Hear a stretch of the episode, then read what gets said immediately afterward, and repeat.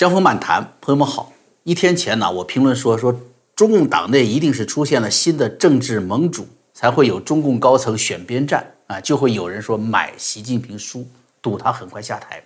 这种表现就是从习近平自己的亲信曲青山发表署名文章开始的。这篇题为“改革开放是中国共产党的一次伟大觉醒”的文章，可以称为反文呢。如果只看到通篇。一反常态，只提邓小平、江泽民、胡锦涛，不提习近平，那也只能停留在揣测上。党内斗争啊，很激烈，很激烈。但是呢，只有通过三方面的进一步推敲，才会明确今天的中共高层发生了什么，甚至可以明确习近平已经被剥夺了最高的话事权，被明确弱化了实际领导权。啊，哪三个方面呢？第一，文章写了啥，或者准确的说，文章敢于写了啥。第二是文章谁写的，或者说谁胆子那么大敢出手写；第三是文章谁用了这文章，谁敢刊登这文章。这三个方面，我们其实在前天的节目中已经做了基本分析。但是这两天呢，评论哈，我看了一下，有些说法，正如我所料的，有人说江峰你是不是过度解读？有人说呢，这个伟大觉醒这篇文章，这个话习近平自己也说的，所以这个作者只是继续捧习。咱们看啊，这中共历史上呢，你看。高举马列主义旗帜是吧？革命江山永不变色，这两句话毛泽东要说。到了邓小平，到了胡赵两任被被免去的，被中共当时要免去的总书记啊，也要说。到了江湖，再到习近平，也都要说这样的话，因为都要强调什么？强调自己共产主义者的身份嘛。所以你要说这个话。那关键是看你说这话的时候。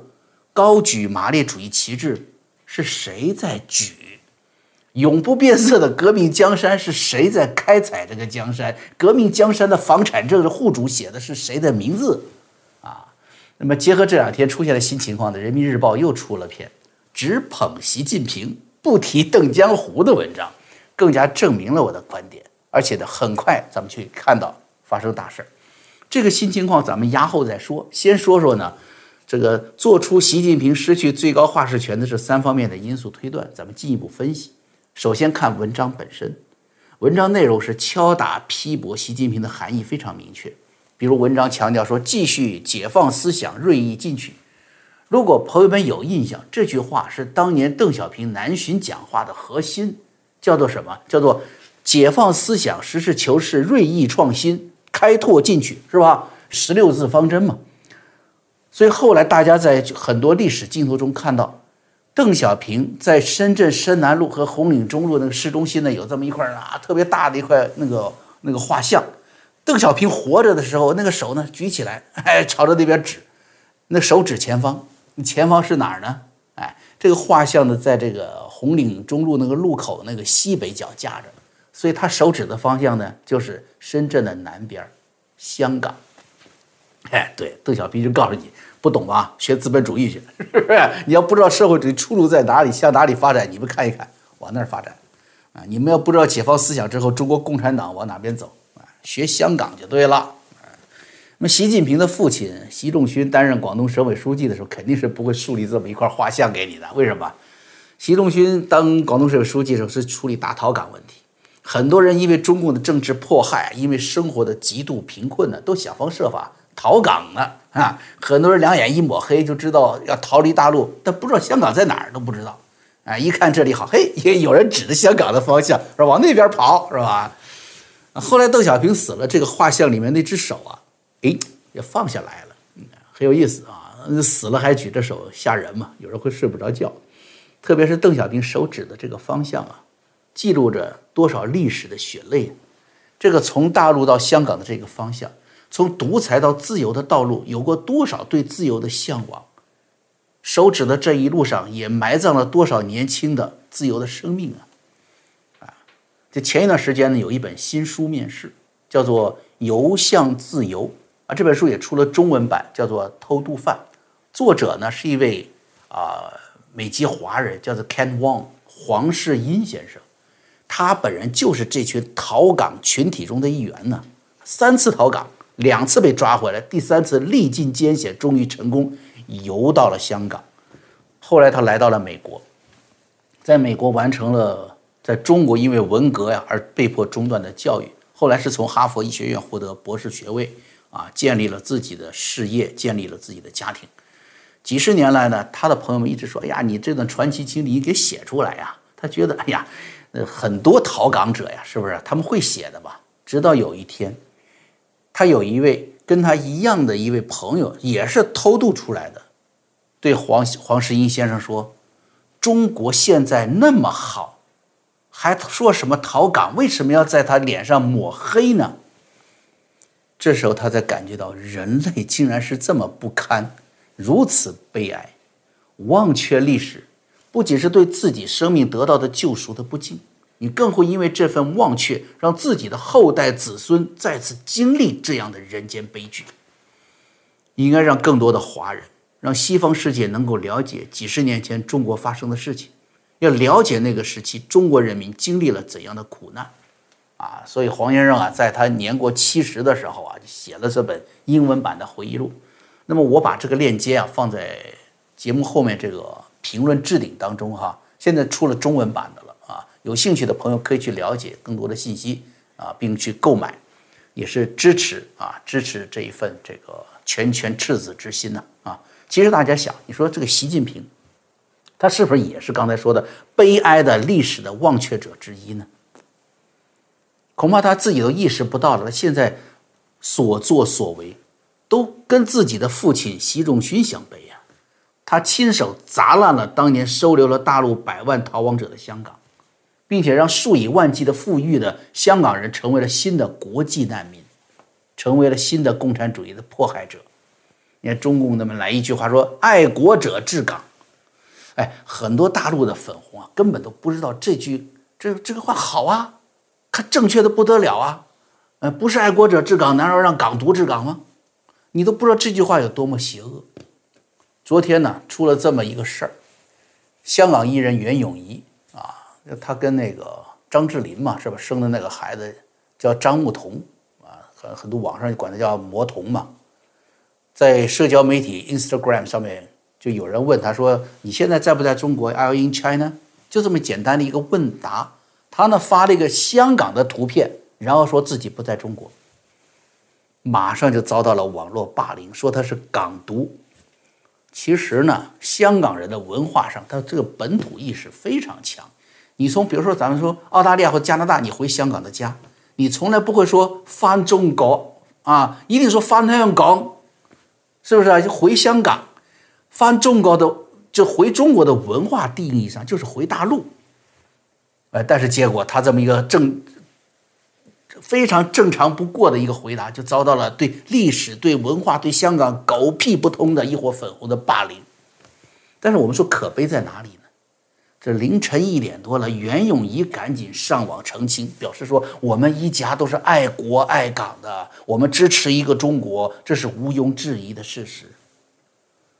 咱们且不说了，这个毋庸置疑的事实，从中共建政这这么多年来，有多少毋庸置疑的爱国者从美国、从加拿大、从英国回到中国，遭到了迫害，最后家破人亡。这不都是爱国的事实吗？但咱们说袁咏仪这个回答一点多跑出来，这就是香港的现状啊！人们都噤若寒蝉，战战兢兢地活在爱国的旗帜之下，不会再有自由和欢歌了。为啥？谁来定义爱国？对不对？我跟你说，有个问题，大家不知道思考没有？等到全香港人都宣称我爱国了，那么是不是还需要有？更爱国的人来治理你这些一般爱国的人呢？所以我说，这正确的不得了的爱国是那么的邪恶。大家知道，文化大革命期间呢，红卫兵搞什么叫文攻武斗，全国太多悲剧了。呃，昨天还是一个课室里的同学，一个车间里的工友，第二天就成了要你命的敌人。当时的重庆，中国的重庆啊，是打的最厉害的城市之一。现在重庆的沙坪公园里面有一个墓园，叫做文革武斗墓园，啊，有很多在这个公园这个在墓园外面唱红歌、跳鬼舞的老百姓也不知道这个墓园的来历。那是一九六七年武斗死亡者的陵园。我跟大家说这事儿，这重庆啊，是中共搞大三线建设的重点城市，兵工厂啊、军械库特别多。后来重庆武斗，文革中啊开始全面升级了，一边叫做叫八一五派，一边叫反到底派。哎，这边靠军队，那边呢不服，抢了两个军械库。好嘛，双方一看，轻机枪、重机枪、高射炮都有了。在当时重庆，在潘家坪歇马场都是几千人的规模，互相互相开枪打。后来这个望江机器厂造反派，好吧，把厂里面的生产的炮艇给开出来了，对准另一个造反派占据的叫东风造船厂开炮，死了很多人。荒唐的是什么呢？啊，双方还互相枪毙对方的俘虏。哎，什么叫做俘虏啊？没有战争，没有外敌，这都是平时自己的同学呀，这都是一条街上的邻居呀。成了俘虏，跪在下面。更荒唐的是什么呢？两派都宣称自己才是热爱毛主席的，所以你看到现在陵园里两派的墓碑上一边写着叫“头可断，血可流，毛泽东思想不可丢”啊，另一派写的“砍头何所惧，呃，革命志不移，赶上刀山下火海，誓死保卫毛主席”。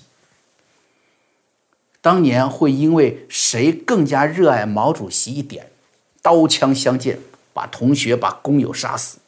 那你想，明天的香港会不会因为谁更加爱国一点，去剥夺对方的生机呢？好，咱们这把这个话题啊收一下。其实呢，这话题也没走远，这一切都是相关的。说实话，你不让别人活得好，就一定会有人不想让你活，是不是这个道理？你想忘却历史，那就一定会有人来教你莫忘历史。邓小平南巡十二这个十六字方针呐，被文章重提。每一个中共高级办干部，包括习近平本人，一看你说这话就知道了，就会想到邓小平南巡为啥南巡？南巡最关键的一句话就是“谁不改革谁下台”。当时因为八九六四被中共右派元老们推荐的江泽民上台，他就扭转市场经济发展方向，要走极左路线。啊，要跟原来的赵紫阳相背离，嗯，就遭到了邓小平强烈抵制，发出的这句话。邓小平太清楚了，你继续走下去，又走回文革去了嘛？中国是没有前途的呀。是这句话，谁不改革谁下台，才是取经山这篇文章的核心，就是警告再次打破改革开放市场经济发展路线，重回毛时代的习近平，你不走改革路，你就得下台。文章还引述邓小平的结论说：“二十年经验，尤其是文化大革命的教训，告诉我们不改革不行。”直接就是批评、敲打习近平了。你左转、复辟、回头路，想重回文革，绝对不允许。但是光读懂了这篇文章的含义还是不够的，对吧？那么他的作者许金山特殊身份，我们要知道，作为中共党史研究第一主管干部，作为刚刚结束的六中全会第三个党的历史决议起草的主要负责人。他敢于写这样的，意味着什么？第一，六中全会公布的历史决议是不是违背了最早的版本？也就是说，违背了大家都有好处、都沾光、中共元老们勾兑妥协的版本，现在变成了一个强化习近平跨代领导权、弱化第二代领导人的目的。这第二代领导人好多还没死呢，大量的权贵集团，除了老的原来的八大家族、八大权贵之外。是吧？那新的呢？江泽民、胡锦涛这两代领导人，能都没有捞够钱吗？也有很多利益集团呐，这不就引发了什么？引发中共顶层的剧烈震动。你否定他们的存在，他们能干吗？第二，中共的这些高级笔杆子，聪明的很，太清楚了，站队要站错了，意味着什么？政治生命的结束，甚至家族的毁灭。许青山敢出手写文章，一定是党内斗争到了收官的阶段，啊，必须站队表态了，是吧？那么第三个，我们看是谁刊登，谁刊登等于谁表态，是不是？求是刊登了，就是中央办公厅让步了，他背后主管单位中央办公厅让步；人民日报刊登，那就是人民日日报后面的主管单位中宣部让步了，中宣部表态了。这两方面的评述呢，我星期一的节目里更加详细啊，没看到的朋友可以回头去看。这里我们说一下新的动态，啊，因为说到了这中共的两报一刊，曲青山的文章，《人民日报》登了，《求是》杂志登了，《解放军报》没有登。那是不是军队就站在习近平一边？习近平始终把握着中共军队作为对中共高层的对抗制衡呢？星期一在我的评论里，我是这么认为的，但是看来未必啊，因为今天早些时候看到《解放军报》又发出来这么一篇文章，叫做“勇当咬牙干部”。为什么要发出来这篇文章呢？啊，这篇文章很有意思，我是看到有一个叫网站，这个叫阿波罗网站，我觉得它的这个政治敏感度非常非常强啊，给大家推荐一下这个网站，非常不错。他发现的这个文章，我一看有读头，我们拿出来评论一下啊。你看啊，这篇文章一出来，我一看。那既没有当前中共对军队政治要求的背景，也没有军事斗争的需求，莫名其妙你发出这么一篇叫等于是纯粹表态的这么一个东西，啊，除了提到邓小平、刘伯承、宋宋宋任穷啊这么一些老军头之外呢，还提到了袁隆平、焦裕禄，这这这跟军队没有任何关系的人物，从引述这些人的话语当中可以看得出来。这篇文章等于是站在军队的角度，直接谈论中共斗争思想，什么意思？难道你军队要干政吗？说实话，对于中共军队来说不存在这问题，因为中共军队本身就是党卫军，它就是党内斗争的最重要的一个因素，也就是中共政治的一部分啊。所以呢，他这个文章这种表达对党内斗争的关切。就是站队表态了，我是你的一部分嘛，是不是？所以我是站在这边，是那边的。那么表态按惯例说，军队最爱说什么？拥护，坚决拥护党中央，坚决拥护中央军委，是不是？那么拥护谁的党中央？拥护谁的中央军委呢？没有说，谁都知道现在是习近平为核心的党中央。那么为什么整篇文章不说习近平的名字呢？不就等于拥护一个没有习近平或者习近平不再是核心的党中央了吗？啊，可能还有人朋友说了，他说我我也看到了，说这个文章啊，它不在头版，是在一个叫做《玉渊潭》的栏目刊载的，那不算数。所以呢，哈，咱们这个为什么说今天急着做节目呢？啊，本来是做会员网站节目的，所以跟大家澄清很多事情，也到了，我觉得到这个社会，我是预感到有比较大的一个变化存在了。跟大家说啊，北京玉渊潭呢，北京玉渊潭是中共最高机密会议，也是中共军队最高级会议所在地，京西宾馆那个地方。玉渊潭这附近呢，也是什么呢？也是众多的中共军队的领导机关，包括海军大院、空军大院，什么二炮啊、航空航天的所在地。所以，朋友们，玉渊玉渊潭呢，就代表着军队最高实际作战指挥领导和决策所在地。是不是有意义？而且玉渊潭这个栏目，原来的主笔是谁呢？是二零零六年就担任《解放军报》评论部主任编辑的田志章，这号称中共军队宣传第一笔杆子。他是一年多前已经去世了，啊！但是从他这个职位，他所主主打的这个栏目是亲自撰稿啊，主笔啊，看得出来这不是什么小栏目。是巧妙的进行最高表态的有效宣传高地，而这篇文章跟曲晴山的文章是等于是遥相呼应啊，把众多名字写了个遍，把邓小平写了好几遍，就是不提习近平。习近平在当今是军委主席啊，而且十八大以来，凡是涉及到军队、涉及到党的领导、军队领导的这些事情，哪里能少了他的存在呀？你这个文章把老领导们歌颂个遍，你不说习近平？虽然这文章没有像许曲青山那样包含的说谁不改革谁下台的这种历史潜台词，却真有点军人的特点，直截了当的喊出来说：困难是很多的，但是你只要去攻他，他就让位给你。到底谁让位啊？是困难让位吗？还是？中共各层给中共各层给中国社会造成困难的那一个人让位呢，还是本来应该是党中央的核心却没有出现的那个人让位呢？解放军报几乎都喊出来了嘛，说习近平让位。那更有意思的是什么呢？这人民日报似乎是在针对根本不提习近平的这个曲青山的这篇文章啊，然后发了篇新文章，这是中央政策研究室主任江清泉发的文章，题目叫《坚持党的全面领导》。跟曲青山一样，江清泉也是职位非常高，中央政策研究室主任，这个位置是跟王沪宁抢宠的这么一个位置啊。那么好，说这个说这个文章，那反过他又根本不提邓小平、江泽民、胡锦涛，只说习近平，啊，就正好坐实了什么？就中央现在什么已经进入了最高权力失控阶段了啊？为什么那么说呢？咱们还是。要细读这个文章啊，这文章第一个特点，尽管说他是说再读党的第三个历史决议，但文中是大谈毛泽东时期的光辉业绩，大谈十八大以后的习近平的业绩，中间只留了一句话给第二代领导人，这文字之抠是从所未见，是吧？是叫做那一句话叫党的十一届三中全会以后，我们党恢复和重新建立这个正确立正确的思想，啊。就就这么一条啊，领导全国人民开创了改革开放和社会主义现代化建设的崭新局面。全文呢，根本不提邓小平、江泽民、胡锦涛。就算你这个新局面谁谁开展的新局面呢？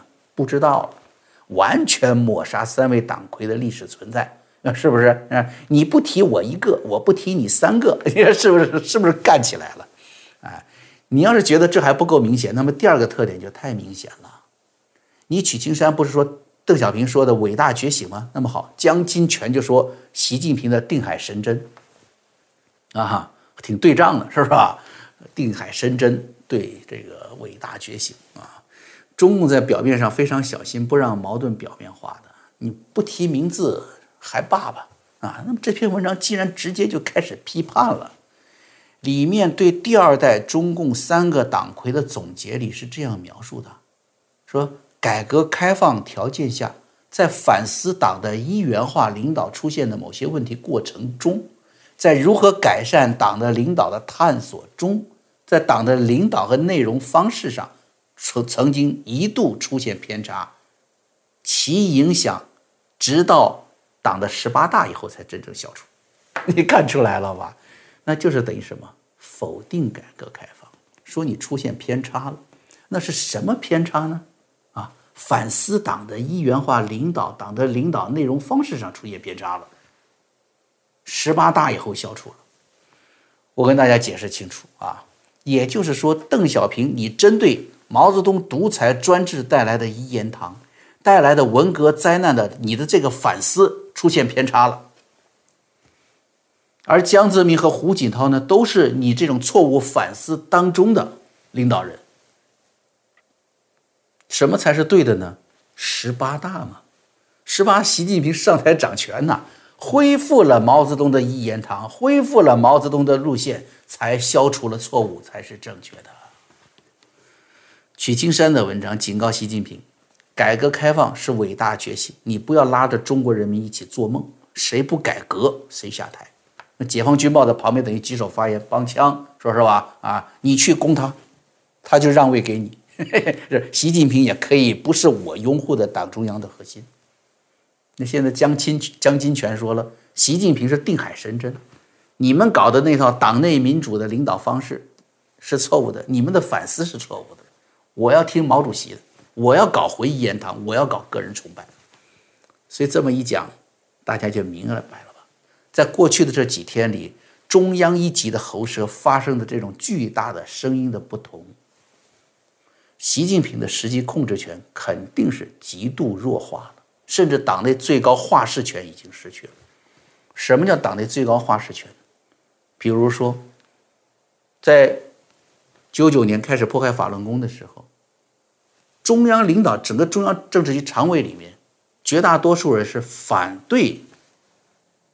是是反对去镇压的，但是江泽民一个人说了算，他说了话，别人不再反对了，这就叫党内最高话事权，他一个人就可以决定对全国上亿人进行迫害。那么，如果党内最高话事权失去了呢？那你的实际控制权就极度弱化，你在很多的系统，你在很多的领域说话就没人听你的了，啊，不然的话呢，这反文就不会出现在《求是》杂志上。是吧？人民日报就不会出现明显的两个声音大打出手，解放军报就不会什么用一个位于边角上的，但是我们分析了中共体制内的人都知道是举足轻重的一个栏目玉渊潭，来表态可以接受最高领袖让位，可以接受没有习核心的党中央。中共一直非常小心翼翼地控制舆论呢，生怕发出不同的声音呢。平时你说一些地方性党的报纸啊、网络媒体啊，你出现一些杂音呢，他马上跑过去要控制负面影响，是吧？那都还次要的。这种声音现在是发生在党的最高喉舌的时候啊，一定意味着党内矛盾爆发了，而且是已经爆发，甚至结果都已经出来了。大家可以回忆八九六四之前，就知道为什么我会这么分析了。当时全国民众都发现党内出现两个不同声音，对不对？虽然好像表现上是针对说，呃，学生游行示威的处理方式上不一样，实际上呢是党内的路线斗争。一边是党内赵子阳的改革开放走入了叫党政分开，要进行政治体制改革，要动大手术了，那是人民利益的诉求。另外一方面是中共极左的。保红色江山、保列宁主义的革命老人，这两个矛盾走入了极点。当时《人民日报》四二六声明嘛，头版发表说了说必须旗帜鲜明的这个反对动乱。然后赵子阳那边发言呢，表示学生关切政府官员腐败的问题啊是正当的。你说中央是不是有两个声音了？然后戴晴。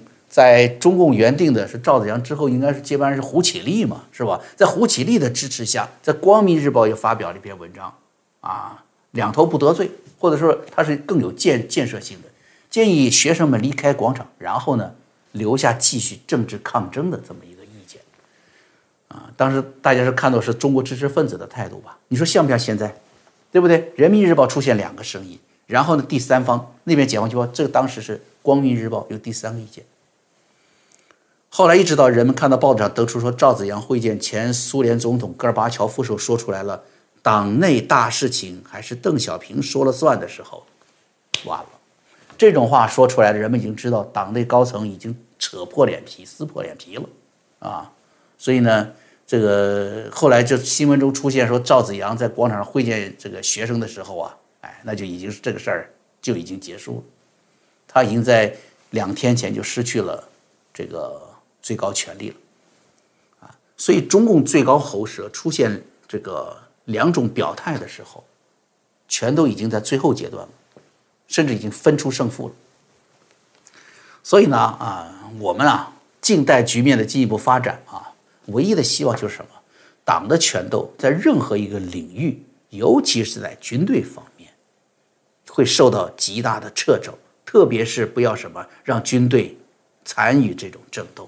不要拿着枪再次对准人民，也不要军队被利用去对准海峡对岸的台湾的民众，啊，不要让中国的百姓啊，中华民族啊再受戕害。好的，江峰漫谈啊，我们今天呢做这个油管这个外面的节目，因为这个事情我觉得呃值得去做啊，以后未来的发酵会很大。那么会员网站呢，我就没有按时在星期三进行更新了。但是朋友们不要失望啊，我会在这个星期里找时间给大家给找齐了啊，给会员会员朋友们给补上。谢谢大家的体谅啊，我们明天继续说。